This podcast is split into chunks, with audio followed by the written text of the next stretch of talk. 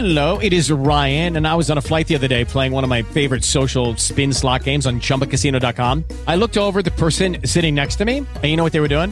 They were also playing Chumba Casino. Coincidence? I think not. Everybody's loving having fun with it. Chumba Casino is home to hundreds of casino style games that you can play for free anytime, anywhere, even at 30,000 feet. So sign up now at chumbacasino.com to claim your free welcome bonus. That's chumbacasino.com and live the Chumba life. No purchase necessary. VGW Group. Void were prohibited by law. See terms and conditions. 18 plus. This is Snoop Dogg, recovering. Yesterday, I ate turkey, stuffing, cranberries, the real kind, not those jiggly cranberries, mashed potatoes, gravy, carrots, apple pie, blueberry pie, and pumpkin pie. What can I say? I'm a pie guy. But I'm not planning on sitting around today because today is the last chance to get 50% off of everything at Old Navy, except gift cards, of course. That's right, Old Navy is giving you another reason to believe in this holiday season. 50% off of the entire store. So run to Old Navy today. Blog Talk Radio.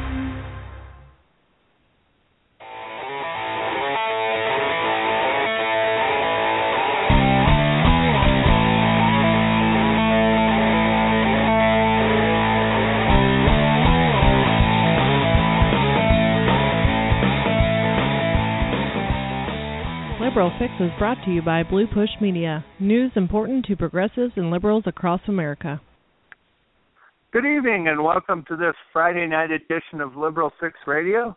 I'm your host, Keith Brekhus, broadcasting from Montana. Um, tonight, uh, my co host Naomi is off, I think, on the beaches of San Diego enjoying herself with her girls, so she won't be here tonight. But but I am excited because tonight uh, we have a very special guest on, and, and some of you listeners might be familiar with him, particularly people who trace their roots back to Columbia, Missouri, where where I once lived, and also my guest uh, lived at one time. Uh, um, my guest is Duane Burghard. Um, Duane is a former U.S. Navy officer. He's a two-time candidate for the U.S. House of Representatives in Missouri. He's also a uh, self-proclaimed recovering serial entrepreneur. He's started over 15 businesses, and he's uh, effective and entertaining writer and public speaker. Uh, one of the things um, he does have a web page where you can access some of his essays, and I'll plug that later. But he's also written in his first novel, so we'll talk a little bit about that today. Although it isn't uh, strictly speaking a political novel by any means, but it's a it's a good read. I just finished reading it myself, and so I'm excited to um, let him talk a little bit about that as well as we'll probably discuss some politics for for for part of the hour as well. But uh, anyways, uh, how are you doing tonight, Duane? I'm uh, delighted to be here, Keith. I'm doing great. Thank you very much. Wonderful, and we're happy to have you here. And I'm sure many of the guests that um, or many of the listeners uh, may be familiar with you and and myself. Um, we do we do have one common thread here that both Duane and I have run for the uh, congressional seat in Missouri's ninth congressional district, which no longer exists because of redistricting. Now Missouri only has eight congressional districts, but Duane ran in 1992 as an independent and 2006 as the Democratic nominee. And in between there in 2002, I ran as a Green Party nominee. So we have that in common, um, which is just kind of a little bit of trivia for anybody who didn't know that. But uh, um, uh, of course, Duane's been active on a lot of different uh, uh, projects, both uh, business-wise and political. And uh, rather than me talk about him, maybe you could share a little bit with our listeners about your background or some of the things you've been up to and, and uh, your perspective on that. Sure. Yeah. So uh, as you as you noted, I, I spent uh, actually the significant bulk of my uh, adult life in uh, in Columbia, Missouri. Uh, wonderful, wonderful place. Uh, I now live in in Tucson. Uh, I, I moved there for for health reasons a couple of years ago, but I spent uh, after leaving the Navy, I was I was a Navy officer, and uh, which I in which I lived a, a very very interesting life. There is a uh, a curse. Uh, it it's it's basically a curse in in uh, ancient Chinese, and it's roughly translated as "May you live in interesting times."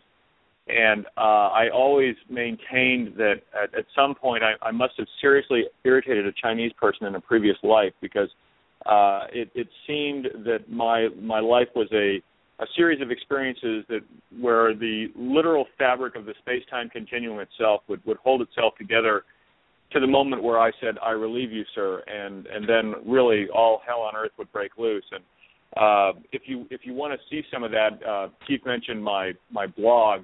Uh, it's duaneburghard.blogspot.com, and uh, you can find stories like how it was that I managed to deal with a riot and a nuclear weapons accident in the same day, uh, and uh, and things of that nature. So I, I've had my uh, share of, of fun fun experiences uh, when in in the service of, of our great nation and and then went on uh, into business where I've, I've done a bunch of different things. As, Keith mentioned, I'm a recovering serial entrepreneur. I'm I'm trying to stay away from uh, from building new businesses all the time, which is something I did for quite a long time. And uh, they're the sorts of things that just come to me as ideas do. Uh, but I've also had ideas in, in terms of, of writing work, and it was about um, about a year ago actually that my my wife began to uh, forcefully insist, shall we say, uh, that I stop talking about the, the characters and, and the things that have been sitting in my head for so many years and, and actually start writing them down.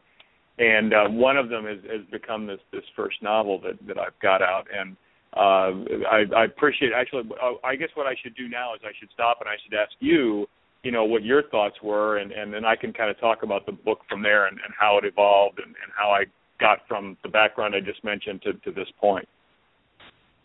Yeah, well, I, I certainly enjoyed the book, and it, it's I think um, your experience in the military comes through uh, with um, what's in the book in terms of content and the characters. I mean, the, certainly the characters in the book, many of the people that are uh, military or civilian personnel, I think, are are sort of maybe archetypes of different composite people probably that you ran into in your in your daily life you know between the type of people that maybe are the sort of overzealous um um arrogant self-centered people to the ones that are you know doing really good jobs serving their country you know and right, and taking their mission seriously and go ahead sir.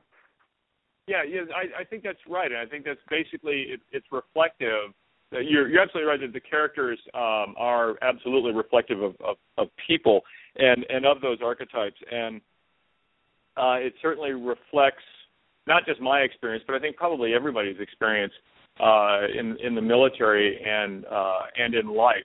Uh, actually and, there are some of those characters that are actually based on very specific people actually. Um, one of the things that I'm a big believer in uh, for whatever reason I'm one of those guys that really loves the the DVD director's commentary tracks and you know the, the special features and extras that come with movies when you buy them. And so after the book, I actually have a, a section of the book that I just called author's notes, and it's basically my written out, you know, special extras section. And I actually talk a little bit about that, about the the very some of the specific people uh, that um, that are that the some of the characters are based on. Uh, one of the one of the sort of heroic characters who's actually going to be a common thread in uh, not just this book, uh, Gopto, but in the sequel and in the third book uh, is based on um, a friend of mine. Uh, actually, I even went through ROTC with uh, at, at the University of Missouri years ago, uh, and uh, he was very tragically killed during uh, Operation Desert Storm. And uh, but it, so the character is to some degree not just an affectionate look at at him as a human being, but also um, my sort of uh, fictional extrapolation of the kind of person he would have turned out to to get to be if he'd had the chance to live. And and there are other people whose characters are are based on people that I directly worked with and I sort of personified. I think all all characters, and again I don't know how other writers do this, but um, to some degree they're sort of amalgams of the different types of people that you have experiences with in your life and the different things that you that you bump into. And uh, when I wrote the story, I knew what that story was, but because I'd had all those experiences and I know the characters to the degree that I know them, uh, particularly the ones in the military, and, and obviously the, the story is, is very is very military centric. Um, so what happens is basically I uh, I I know what's going to happen in, in a given scene or a part of the book, but I don't have any idea what the characters are going to say. I, but I know who they are. I know them as, as individuals in my head. And so I, I build that sort of environment for that scene. I know the colors of the walls and the, you know, all the different sort of details of that moment. And I put the characters in that in that box, if you will, and I say, okay, uh, go, you know, do do your thing, and to some degree, uh, and again, I, I don't know how other writers do this, but to some degree, what I'm really doing is, is I'm transcribing more than I'm uh, writing. I just kind of let them go, and I write down what they tell me when I when I do that. So, uh, but it's obviously quite the shift from having spent most of my uh, adult post Navy uh, life in both uh, po- politics and, and business. But it's something that really I've always done, in that I've always been in business when I was, you know, working with uh, the several several Apple computer-based businesses uh, and uh, serving on the, the board of directors for a couple different companies and stuff. I've always been a writer. I've always been somebody who's prolifically, in fact, I'm kind of known for that. Um, and so to have the chance to actually do something like this and to have the chance to go off now and and and make a living uh doing this is is really uh it's the most fun I've ever had. So well, yeah, I'm sure, and um, you know, and I, I could tell that. I mean, just by reading it, I, I, I assume you enjoyed writing the book. Although I'm sure there were times when, you know, in writing, when it, it doesn't probably always go smoothly from start to finish. But um, I do think um, too that the characters ring true. I mean, it. I, I think that there there's depth to each person's personality. It doesn't doesn't seem like something that's just splashed together, or the people don't seem um, one-dimensional or overly stereotyped, like sometimes you see in in some of the movies that you see nowadays, where where it seems like character development is lacking. People, um, so yeah, I mean, you know, I appreciate I, I think that. it's entertaining that way.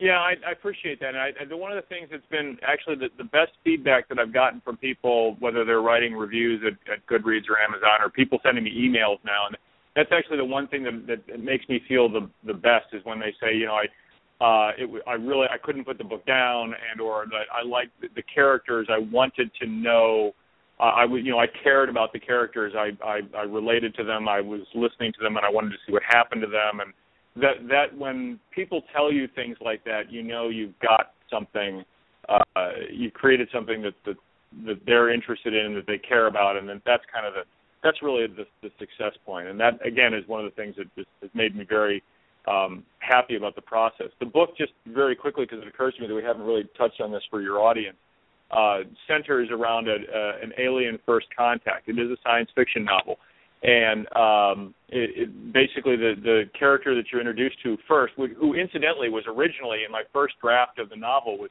was a throwaway character. He wasn't uh, a main character at all, uh, but he is a, a very bored young junior officer uh, not entirely unlike myself at one point in my my early uh, Navy career, uh, and he has a job of monitoring space junk, and one of those pieces of space junk changes course, and basically the story is uh, what happens after that, but it's also really about threads. I try to I try to have like threads going through uh, that people can relate to, and the thread for this particular character that you can sort of relate to from the standpoint of humanity is curiosity, and that that moment where you're uh, you you want to let go of something because you really you don't want uh, a lot of times things happen in life where you don't want to go. You know I, I think when I ran for Congress in uh, in 2006, as I kind of got up to that, there was a part of me that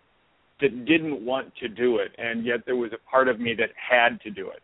And I think everybody can relate to those moments in their lives when there's things that they don't necessarily want to do, and yet they are driven, they are compelled, they can't turn away or let go. And um, and I like to create those kinds of uh, those kinds of moments and those things that people can relate to. And that's basically what starts the beginning with this one character, and then all things these things happen. But but that particular character, as I mentioned, was originally a throwaway, and he was supposed to just sort of disappear but as I said, I sort of you know I know them well, and I sort of let them hang around in my head, and and he kept solving problems for me as I was trying to keep the story moving and going along. And it suddenly, it, I I think after a couple of chapters, I suddenly realized, oh wait, no, he's actually one of the central people here, isn't he? And, and that was uh, that was how he he sort of stuck, he stuck around in my head until I realized he was a main character. Is what happened. Oh yeah, okay. Well, I could certainly see that. I mean, he does come across as the main character in the book, but but I but I, but maybe following the same trajectory when I first when he was first introduced in the book, I I I maybe thought he was going to be a minor character just because he was right, and that's kind of the way person. kind of the way it was. it, it was kind of thrust upon him. yeah, that makes sense. Excellent. Well, good.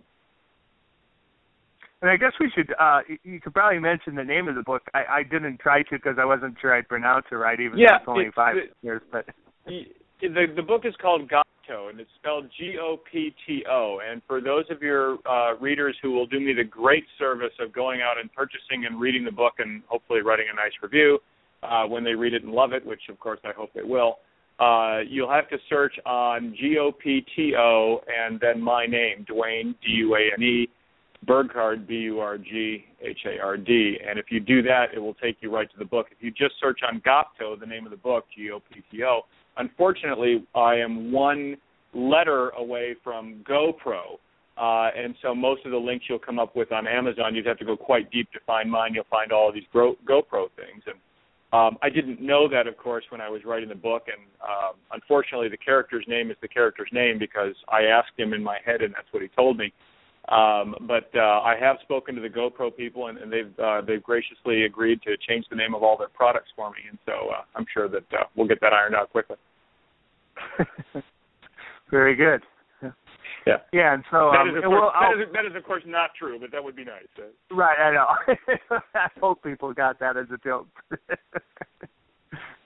but um yeah, and I'll put a I'll I'll probably put a link or where people can access it maybe on our Liberal Fix page as well as my own page so that people can I usually do that for people we have on the show and I don't know if anybody uh, ever follows the links, but I at least try.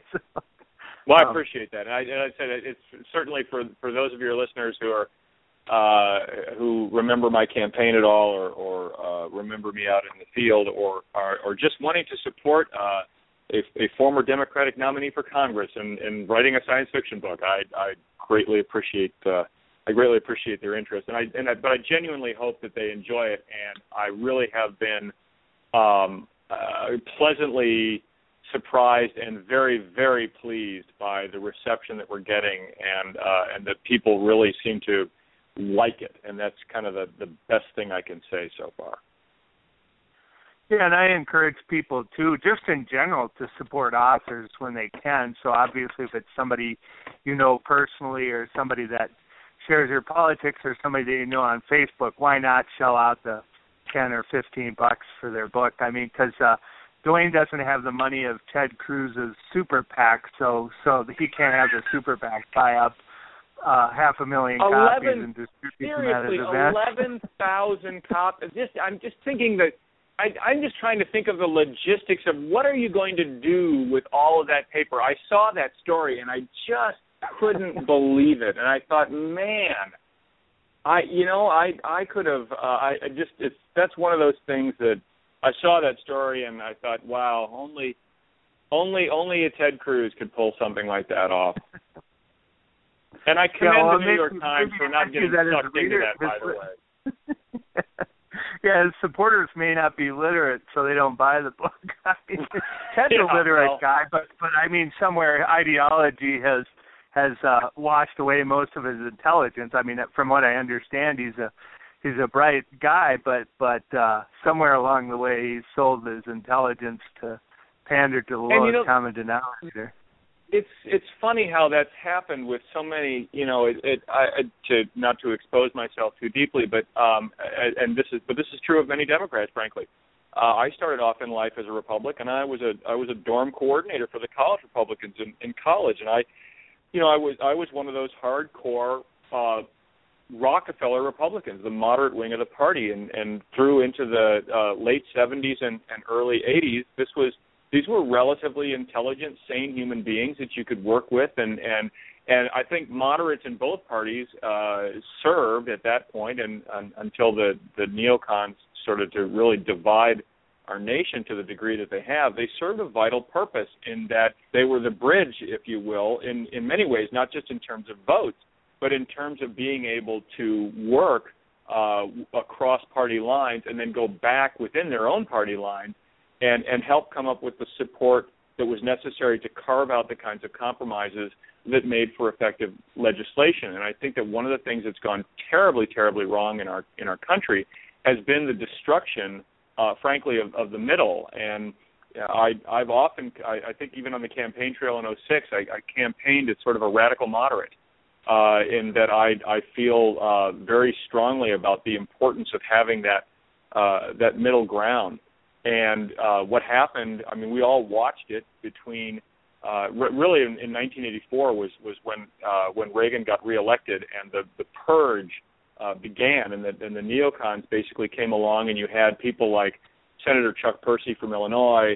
Uh, you had uh, you, the, the Chafees and the Shays and, and all of these these guys that really represented these the, the middle ground, and they were all wiped out in one cycle. Uh, they're gone, and they were gone because the Republican Party, which at that point again was controlled by these very very conservative people that, that Reagan had brought in with him, they cut them off at the purse strings. And uh, and so that was great at least temporarily for the Democrats because then you had people like, for example, in, in Illinois as, a, as an example, which I'm very close to, by the way, because uh, my dad was uh, was actually the a personal aide for uh, Senator Percy in Illinois, and I actually knew the senator uh, well, and I watched in great horror as the uh, as the RNC essentially cut him loose. Well, the Democrats were thrilled because they got Paul Simon, a very nice man and, and a good senator.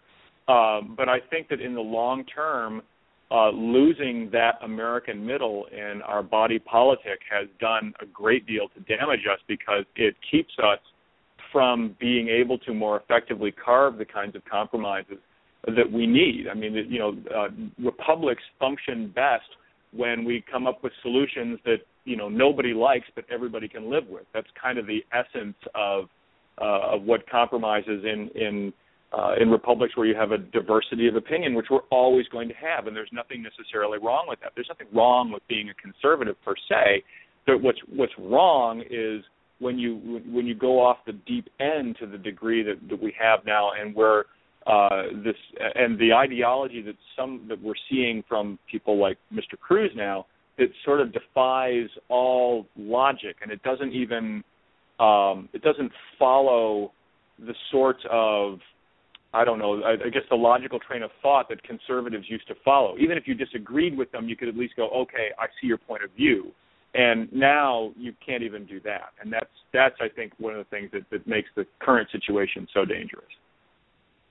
Yeah, and you get the sense like people like um Jack Kemp and Barry Goldwater were very conservative, but they were people who you could work with on legislation sometimes, or you might be able to reason with them and have them, you know, agree to certain things. And now i mean you i mean luckily in montana this year we were we we've been fortunate. We were able to pass medicaid expansion uh because there were nine republicans that broke with their party um nine moderates who who put their constituents first and actually voted with the democrats so in our legislature we basically had a center left governing coalition even though republicans had have control of the uh, the legislature, there were enough moderates to um, uh, basically cut a deal with the Democrats, or maybe cut a deal isn't the right word, but to agree with them. And, and now, for their part, I'm kind of impressed that the Democratic Party in this state last last year in 2014 they made a big deal about running a Democrat in every seat and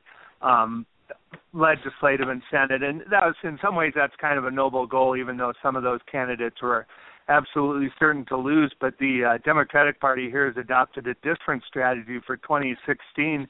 They're going to essentially leave the the Republicans who voted for Medicaid expansion alone and now run Democrats against them as sort of a, a tacit agreement that hey, we'd rather have a moderate Republican there than a Tea Party nihilist. So you know, since you guys did the state of Montana a favor by voting for health care for you know expanding Medicaid.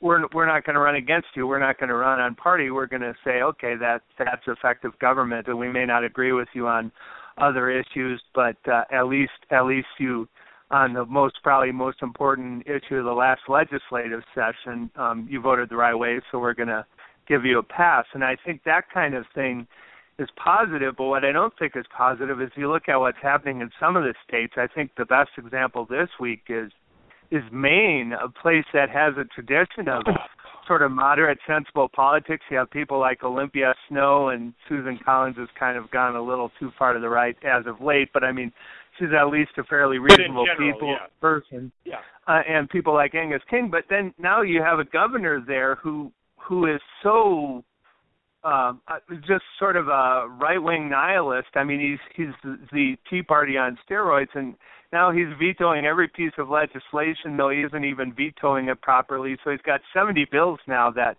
he hasn't signed or vetoed. That he's arguing that even though the state constitution says since the legislature hasn't adjourned that those become law if he doesn't sign them. Now he's insisting that they're not law because I don't know what you know. He's the king of Maine, I guess. But I mean that kind of that that kind of governance is I don't know. It's really disturbing to see um states like that and other states like Kansas and you know just falling into this um conservative death spiral where the people are literally incapable or unwilling to govern. And and I think you mentioned to some extent it's by design. They want to prove that government doesn't work. And then Yeah. ironically they get votes by saying that even though they're the ones who are making it not work. Yeah, I think that this is a very uh, this is and this is probably the most as, as somebody who you know uh, again loves our our country and I I you know loved it enough to to serve in the military and and also to run for office and all, but just generally as as most people do, they're you know they even and again even there's a lot of Republicans that I know who who genuinely love their country. And one of the most disturbing things to see going on is is is what happened in Maine for example. This is a very, I believe, a very intentional uh, effort on behalf of uh, a very specific group of individuals, and their design, their very in, intentional design, is to break government. Uh, it's one of the reasons that our national legislature can't get anything done. They're passing the fewest bills in in history, and uh, consistently over and over. They're they're breaking government. You know, the the Bush tax cuts came along uh, with unfunded wars and all these other things. Where at every step, in every way, they do everything they can to break it, and they do it so that they can then turn around and point to it and say, "See, it's broken." And uh, and and and there are unfortunately too few people who are looking. and Go, well, yeah, it's broken because you broke it. It was perfectly fine until you broke it uh, and uh, that's one of the, the the biggest thing. That's probably the biggest threat, frankly, that, that we face right now. Uh, and they're doing that for the specific purpose of trying to dismantle the things that have made our republic work. And uh, it's it's frankly very frightening. Um, the thing in Maine is really a is, is a very good microcosmic example because you're right. I think Collins and and Snowe and, and people like that for a long time. Maine has been kind of one of those sort of oddball states, um, and uh, and now you've got uh, a guy who is who's literally trying to stir up a big mess, and they're they're trying to create confusion, and uh, they're going to shout and call names and say, "Oh, this is this and this is that." And they're going to try to drag it into the courts and slow everything down and create dysfunction. And it's a created dysfunction. It really is and they're doing that for the specific purpose of saying, look, you can all see it, government's broken. And we all say, oh, government's broken. And then that becomes an excuse for some sort of extremely frightening uh, and, and far more radical change to the system. And I think that that's the thing that, uh, and that's frankly what you see. You don't see republics republics like ours generally last, frankly, you know, maybe a, a maximum of between 200 and 300 years in general, and that's kind of we're at 239, so that's kind of a scary thought. Uh, and they don't generally fall from the outside; they generally fall from the inside. And so you watch these kinds of trends right now in uh, in government, and it is it's a it's a it's a frightening thing. And I think that the only uh, the only way to beat it uh, is to do the sorts of things. I, I think that the, the ground game that you were involved in in Arizona uh, in the last cycle is a really uh, last year was a really really good example of how uh, how those people who are who are being successful at, at staving off uh, what the neoconservatives are, are attempting to do uh, are going to be successful and hopefully uh, ultimately be uh, successful enough to to sort of make this a dark chapter that we all remember with remorse, but but not something that that ends up becoming you know some horrible thing that we end up saying, oh, I remember the United States of America someday. So, and I that, I think that's a big part of it. I think that that sort of ground game tech, the approach you saw. Uh, I think Howard Dean came along with the, the pre DFA people, and then of course uh, President Obama very effectively sort of co-opted that strategy. But I think that that kind of complete and incredibly focused effort on boots on the ground game is uh, is about the only way to survive. It's the only way we're going to survive as a nation.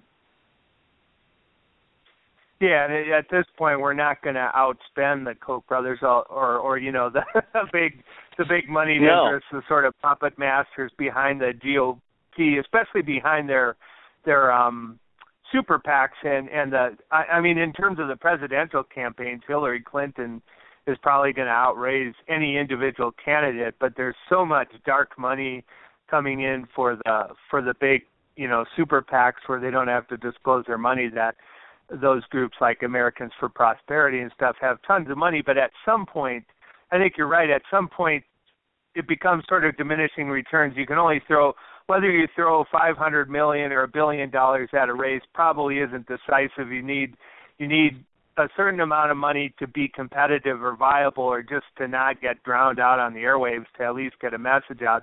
But beyond a certain point, it becomes, I think, a case of um, person-to-person contact, talking to your neighbors, using social media, and of course, um, doing coordinated campaigns too on the ground where you're actually um, canvassing or talking to people individually and encouraging them, them to vote and that that I think works best when people canvass their neighbors. But when that isn't possible, it's probably still better to have uh, uh, an operative or a campaign person go there than to have nobody go there. But ideally, if people canvass their own precincts, that's um, going to be the most successful. And then sometimes you can cut through the the noise and maybe talk to people individually about what's really going on or convince them hey this is why you know forget what you're seeing on the TV ads. That's not the way to make your decisions.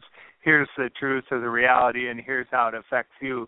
And you know and that won't be successful with everybody but it does make a difference. I, I i'm a true believer in it and I mean nothing makes me more of a believer than having success the last cycle. But I, you know, it's just yeah, disastrous I, I around most parts of the country. But I mean where we were we did really well so that that enhances my belief that it works. Well, and I think that I, I think that, that I think you're exactly right, but I think the places where we where the the party was less successful uh, are places where they didn't do that nearly as effectively, or they either didn't do it or didn't do it as effectively. And uh, and also we have another we have an issue I was just discussing with with someone else uh, actually this morning, um, and that is that I, we too often we end up in this position where yeah uh, the idea of voting.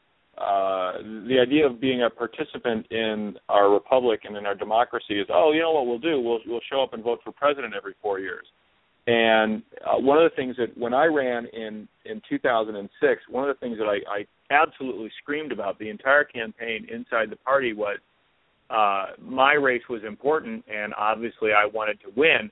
Uh, but really, my race wasn't where it was at. Where it was at was at that point the Missouri House, which it, which was not uh, nearly as red as it is now, and it was in fact probably still in reach at that point uh, within with 2010 if we had really gotten our stuff together and really worked at it. And I kept telling everyone in the party it's all about the Missouri House because the Missouri House will be controlling the redistricting process in 2010, and the redistricting process is is incredibly important. Um, one of the things that when I ran against Kenny Hulshof um, in in 06, one of the things that that I noted, I, I you know, Kenny and I ran, I thought, really a, a, a great campaign in a lot of ways. Um, Jason Rosenbaum was a reporter at that time for the Columbia Daily Tribune. Uh, he's now a reporter in, in St. Louis, and he said that on election night he called both of us and said what a great privilege it was to to be in a, a part of a campaign and to be reporting on a campaign that was as uh, as as clean and and um, and really above board as as, uh, as ours was. And we actually did. I read later someone sent me the link. We actually were recognized, uh, Congressman Hulshof and I were recognized as having the cleanest competitive race in the United States in the 06 cycle. and um, and that was that was very important to me, and I, I it's one of those things that I kind of hang my hat on. But in that process of running, I never did talk about. I never said Kenny Hulshof thinks or you know what he thinks or does. I, I talked about his voting record. I talked about his actions, but I didn't say you, you don't make it personal in that way.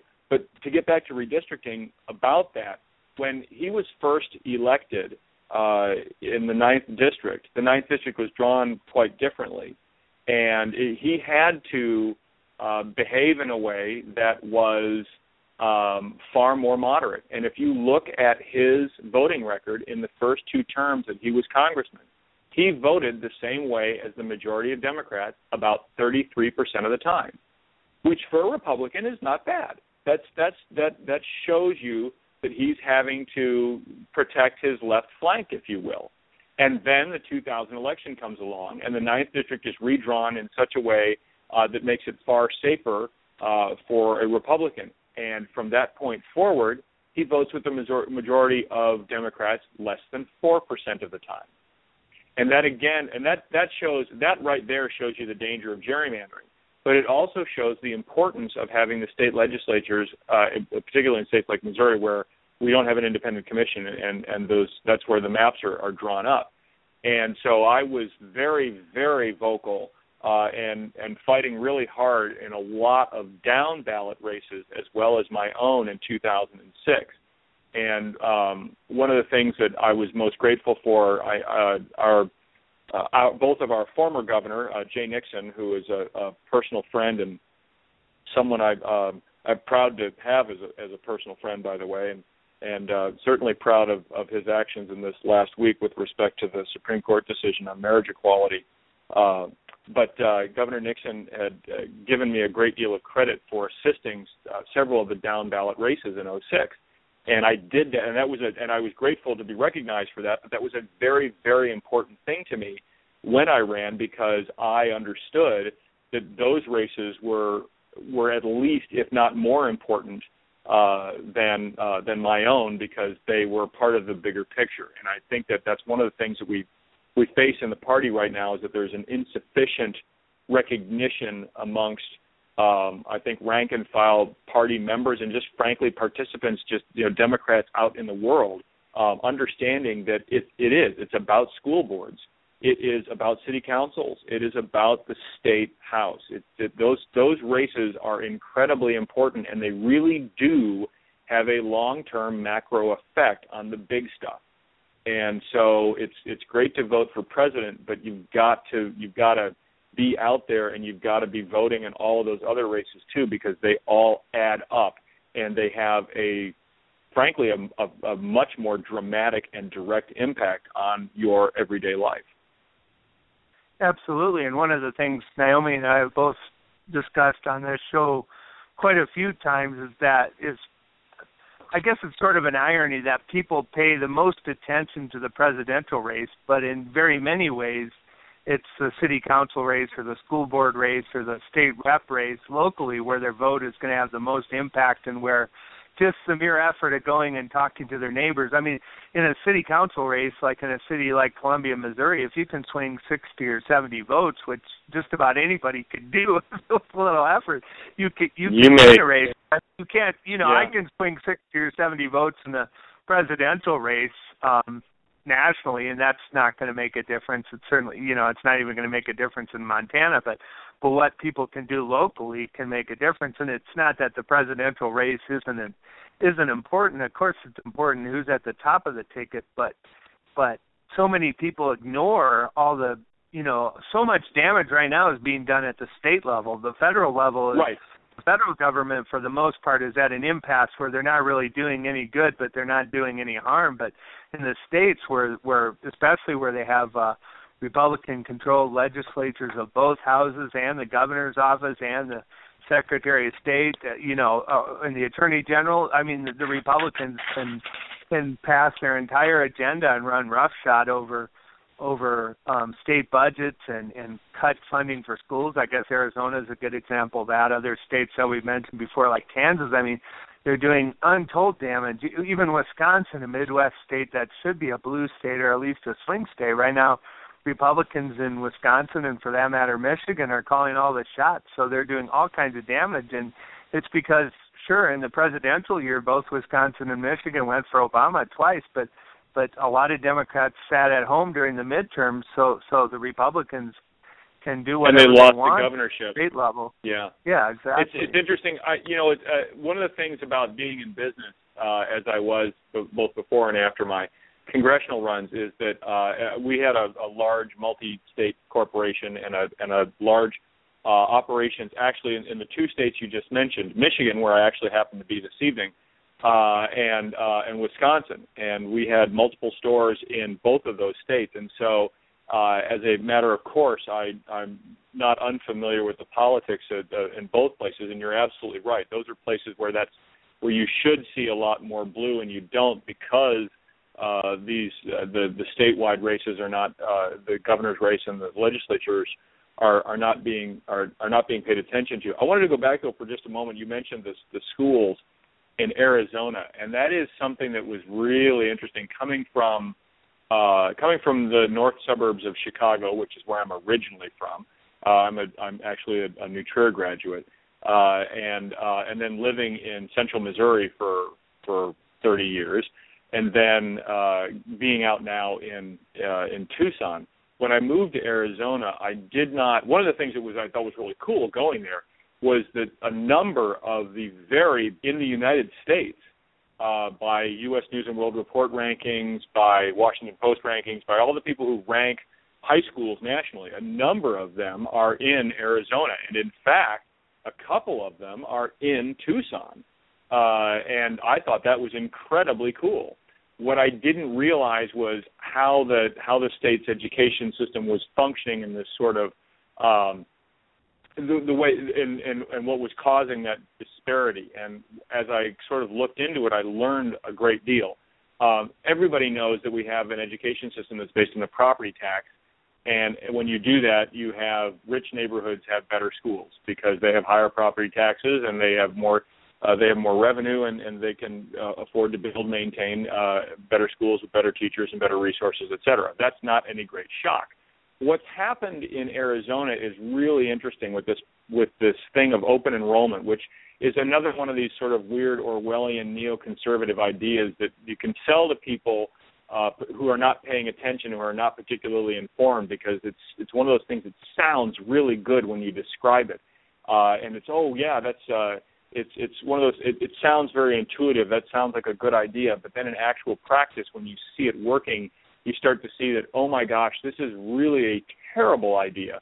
And what happens is that um, you create magnets of smart people. And so you have these few areas where you have all the really smart kids and you create frankly then intellectual deserts outside of these zones and um, the best way to describe it is to look at, say, the state of Arizona's high schools uh, and their national rankings, and you'll look at again uh, what four of the top ten high schools in the United States are in Arizona, um, and uh, two of them are BASIS schools, and there's there's U High, and then there's the the Gilbert Academy that's up in in um, Phoenix. Um, but then if you go down the list, and, and those are obviously, I believe they're like one, two, three, and four when you look at them, when you look at the rankings inside that state. By the time you get down to the 11th ranked school in the state and you look at their national ranking, uh, you're looking at them in the uh, 900s. And if you go down to like the 20th, you're now in the 2000s. And so what happens is you have this this cataclysmic drop off uh, and if you look and, and if you look at other if you look at other states like say Illinois, um, or uh, and Illinois is actually a really good example, or even Missouri, um, they may not have schools that are ranked as uh, as highly. They don't have any. Their top ranked school may be in the you know the 300 or something like that nationally. But as you go down the list, you will find that there's a sort of proportional fall as you go down from one to two to three to four, and you look at the list of the 32,000 high schools in the United States, that those numbers are are are relatively proportional as you go down and uh, through it. I, I'm not sure if I'm making enough sense. If, you, if you're able to follow this, your audience is able to follow this, but it's yeah, really I, actually I, a very, it's a very important problem, and it's something that it, it, and it's happened in Arizona because it sounded like a good idea, and it's really turned out to be a really awful idea, unless you happen to be one of the essentially one of the one percent. Um, and and when Yeah, you think about exactly how, go ahead. the comparison I was thinking is essentially they're they're creating schools for the one percent, but instead of a Yes. normal sort of distribution where you have oh say fifty percent of the schools above average and fifty percent below and sort of a bell curve, what you have in Arizona, if I understand correctly, is basically you have four schools that are top notch, so you have one percent there, but the other ninety nine percent of the schools might be all subpar, or maybe not all ninety nine percent, but say seventy percent of them are below average, and you know, and so Right, it's so you really have this sort of elite cluster right at the top. Yeah. Right. And so that's kind of it's one of those things that it's it's interesting. You know, you go to each new place, and um, it's funny. I, I I left Missouri obviously for for health reasons, um, but um, I, I I left a purple state that's getting redder, uh, and I moved to a purple state that's getting bluer. Um, and uh, it's but it, but either way, when you look at the when you look at the politics uh, in each state, it's it is and and what's happening at all levels um, it is it's fascinating. Absolutely, and you and I hope hope for Arizona over the next couple election cycles. Um, uh, one thing I wanted to maybe mention nationally, I think that um, because the immigration issue has become so hot button, and in, in many ways, I think the American people are are at a good position on on their ideas about immigration. But I have a feeling that some of that may slip away with Donald Trump sort of getting a high profile and and introducing the know nothing populism of almost 19th century thought on immigration with his comments about um basically equating all people across the southern border as being rapists and stuff. And, and um I think that makes him not a very attractive candidate in terms of winning a national election but in a multi-candidate uh, GOP field it by sort of being the loudest voice in the room and instead of talking with dog whistles using a foghorn to talk racism, he's he's vaulted to the top of the Republican field not because he's extremely popular, but because with so many candidates, fifteen or twenty percent of the vote makes you first. so, Well, there's a couple of things he's doing. I think. Go ahead. Oh yeah, how do you think that'll play out, and what do you think of the Trump phenomenon? And is this uh, a short-term thing, or is he going to be around uh, for a long time in this race? Well, you would think that uh, with everything that's cost him so far, that he might just jump back out. But there was an article this week that said no, he's doubling down. And and obviously, if you're a Democrat, that's good news for you because you want him, frankly, in, in what a lot of people call the clown car. Uh, and you want him in that. It, to, to, to paraphrase Jack Nicholson, you you want him in that field. You need him in that field. Uh, there's a couple of reasons for that. One is that he does say things like this that uh, that frankly disaffect uh, large swaths of the American public, and they and they in, in a very direct way they tarnish the overall GOP brand as well. Uh, but on the other side of that, uh, he is the only person in the Republican field who is out there actively attacking um, other Republicans. And if you are a Democrat, what you want, frankly, and this is again not speaking as a Democrat or Republican, but if I'm just a political operative, if I'm kind of a James Carville guy and I'm looking at it from a very apolitical point of view, I would say that if you're a Democrat, what you want is you want the most divisive, uh, expensive, and bloody primary process you can pro- you can possibly get, and uh, on the other side. And frankly, Donald Trump makes that uh, makes that happen for you. Um, so on so on the one hand, having him out there is is a good thing. I think that one thing that there a lot of people are not uh, getting and they're not understanding, and I want to say it was the um, the Christian Science Monitor that did this that had a report on him the other day. It was either that or Bloomberg, one of those places on the internet, and I saw it.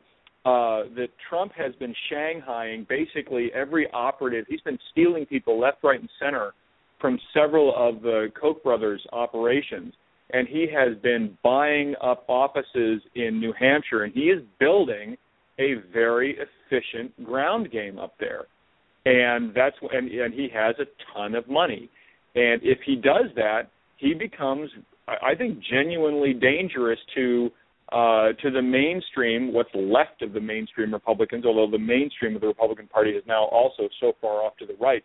But he becomes quite dangerous to them because he can be uh, divisive and he will tarnish the brand and he will uh, disaffect uh, and and uh, push away a lot of voters.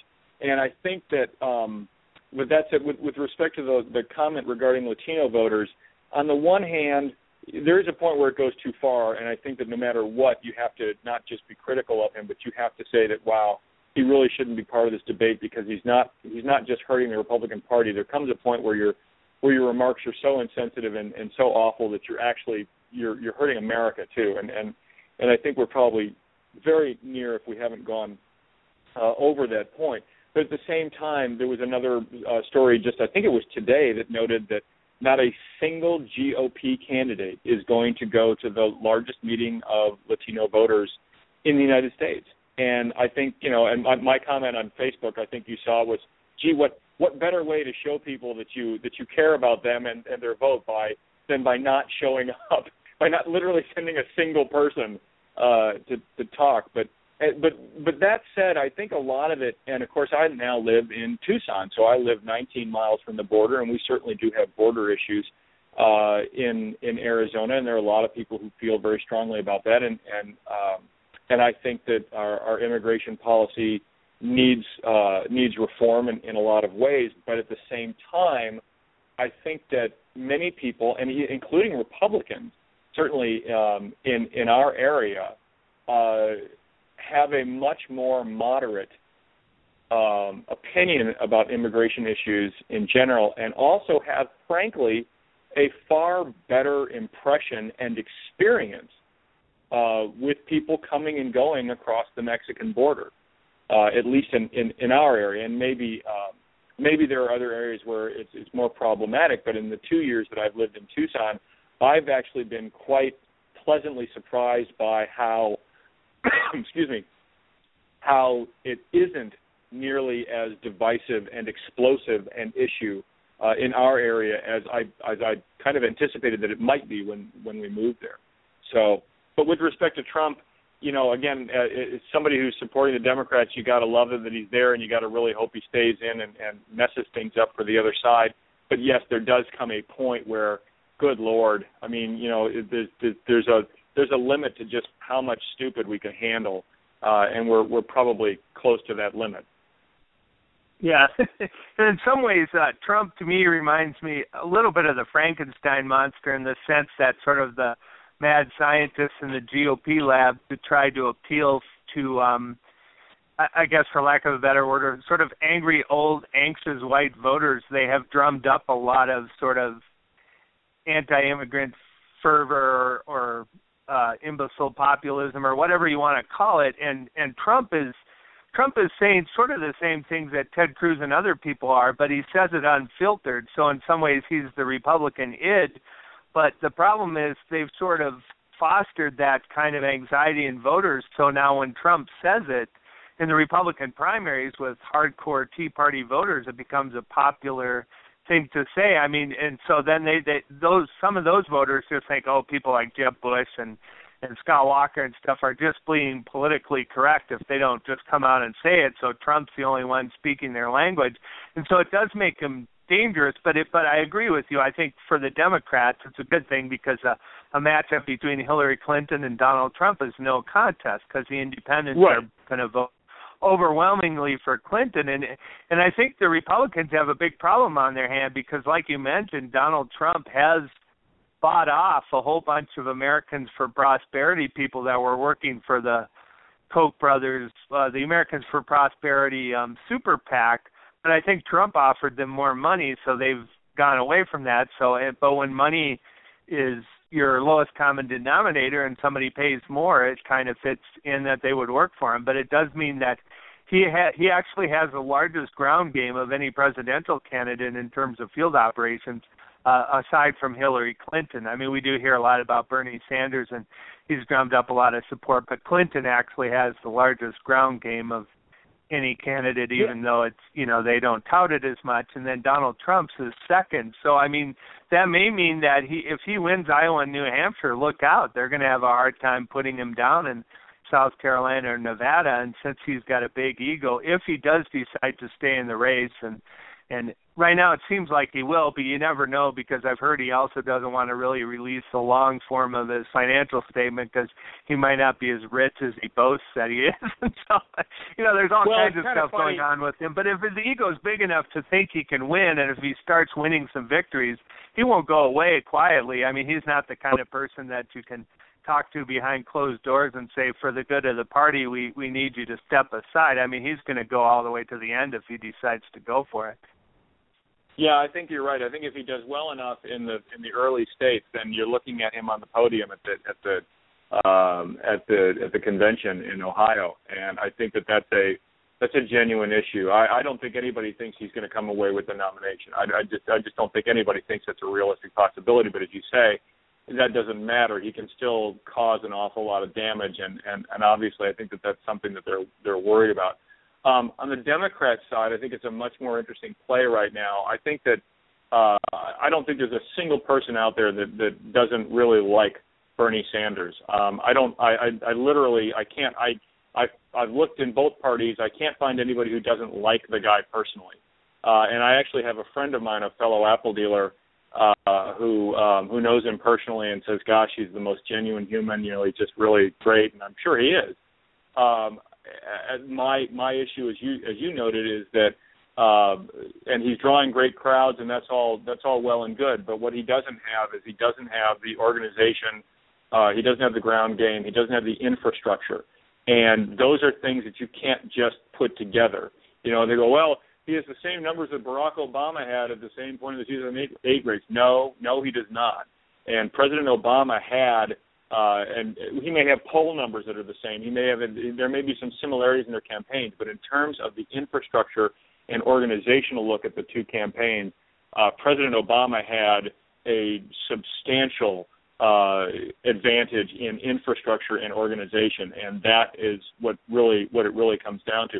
I'll tell you the the the, uh, the candidacy that really grabbed my attention though was Jim Webb uh, throwing his hat in on the Democrat side, and I think that that was um, very specific uh, to uh, to try to draw. Frankly, I think he's kind of announced, if you if you will, Jim Webb has announced that he's running for vice president, um, and, and I, I think that that was that's exactly what that's going to be about, and I think that's very important because the Republicans aren't stupid. Uh, there are a lot of things, but stupid isn't isn't one of them when it comes to trying to win elections, and they know that there isn't a single path to victory. If you look at Nate Silver's numbers, if you look at the poll numbers, you really study it. There's not a single path to victory that they have in 2016 that does not include their winning Ohio. If they lose Ohio, it's over. Hillary Clinton or a beer can running as a Democrat doesn't matter. Any Democrat will beat any Republican if they can't win Ohio. That's it. Which is why they're already planning to have their convention in Ohio. Which is why they're grooming Kasich to be their vice presidential pick for whoever the heck the nominee is. They need Ohio. Hillary Clinton or whoever the Democratic nominee is does not have to have Ohio to win. If they do get it, it's over. They win. It's an early night. But they don't have to. But one of the little, if you look at the sort of potential electoral maps that Silver's already started, I think, drawing up, but if not, he certainly, we've seen, you know, the numbers show uh, and that is that you look at one of the states that, that a Democrat would have to take if we lose Ohio, and we probably we very easily could under these circumstances, and one of those is Virginia.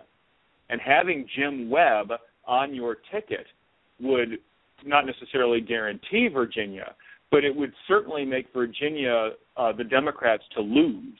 It would definitely make it lean blue. Uh, there's there's no question, and so I think that there's a lot of that sort of it's interesting to me to watch that kind of jockeying going on right now because a lot of people don't seem to understand how you know how died and there there are going to be billions of dollars spent and there's going to be lots of people talking and be talking about issues and this and that and the other thing.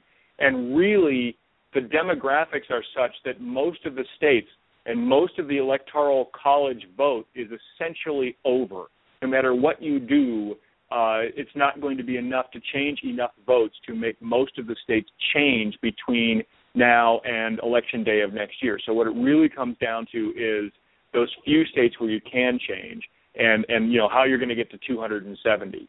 And that to me, Yeah. um, I, I love to hear people talk about other stuff, but the bottom line is when you're talking about the race to the White House, you're talking about 270 electoral votes, and that is literally the only number that matters.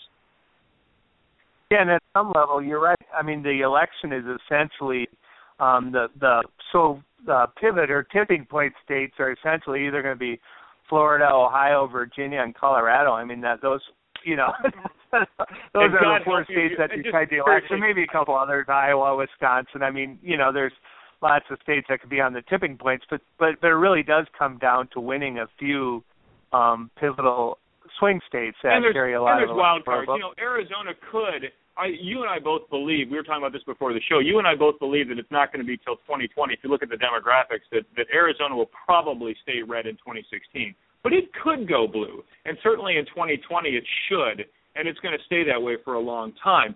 But um, but you could see something flip like that. But I'll tell you. But for all of your listeners that are living in the state of Ohio or one of those other states that's going to be one of those battlegrounds, uh, just right now, um, stop watching television. Just do whatever you can. Maybe throw it out. I don't know. To stop paying your cable bill, whatever you're going to do, because it's just going to be. I promise you, it's going to be an ugly time, and I, I feel for you. Um, I can recommend a really great science fiction novel to to curl up uh, on on a couch and read. Um, but you're you're definitely not going to want to be uh, watching the wall to wall political stuff that's going to be happening and and the trees that will be killed and, and stuffed into your mailbox uh, over the over, over the course of the next year and, and four months. Very true.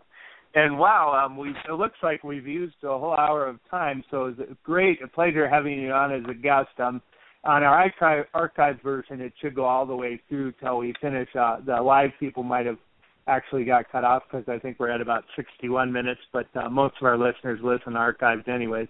Um, but but I wanted to thank you again so much for um, for uh, sharing your insight with us, and I want to encourage our listeners too to to go out and buy his book and and read it too. I mean, but buy it at least. You know, uh, we, since uh, he can't do the Ted Cruz thing, we, there's no super PAC to buy up those books, so it'd be better if it gets in the hands of No, I'm I'm, I'm relying on. I'm relying on grassroots science fiction Democrats. That's right, grassroots science fiction Democrats, of which I'm sure there are many. Um, I'm uh, sure. So, uh, yeah, thank you again uh, for joining us, and we'll have to have you again maybe on the show uh, some other time, maybe when you write your book, next book, maybe sooner. But uh, um, oh, it was a pleasure pleasure uh, talking with you. Uh, I think a great interview, and, and you had plenty plenty of insights, and and really uh, a joy to have you as a friend and to have you on the show. And so I hope you have a great weekend as well. Thanks, Keith. I really appreciate being on the show. I'll come back anytime. Thanks very much. Have a great night. Sounds good. You too. Thank you so much.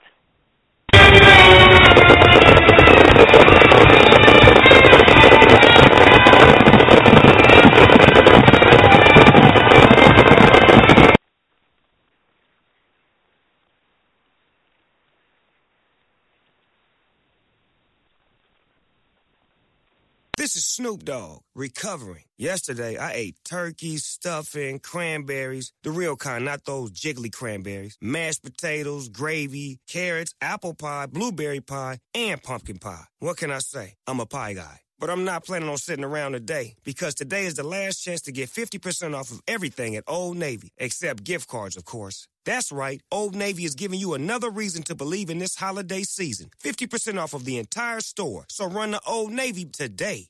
With the Lucky Land slots, you can get lucky just about anywhere. This is your captain speaking. Uh, we've got clear runway and the weather's fine, but we're just going to circle up here a while and uh, get lucky. No, no, nothing like that. It's just these cash prizes add up quick. So I suggest you sit back, keep your tray table upright, and start getting lucky. Play for free at LuckyLandSlots.com. Are you feeling lucky? No purchase necessary. Void where prohibited by law. 18 plus terms and conditions apply. See website for details. Purchase new wiper blades from O'Reilly Auto Parts today and we'll install them for free. See better and drive safer with O'Reilly Auto Parts. oh, oh, oh O'Reilly Auto Parts.